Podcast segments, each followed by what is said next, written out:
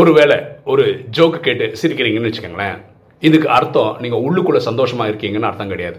நீங்கள் ஒருவேளை துக்கத்துலேயும் இருக்கலாம்.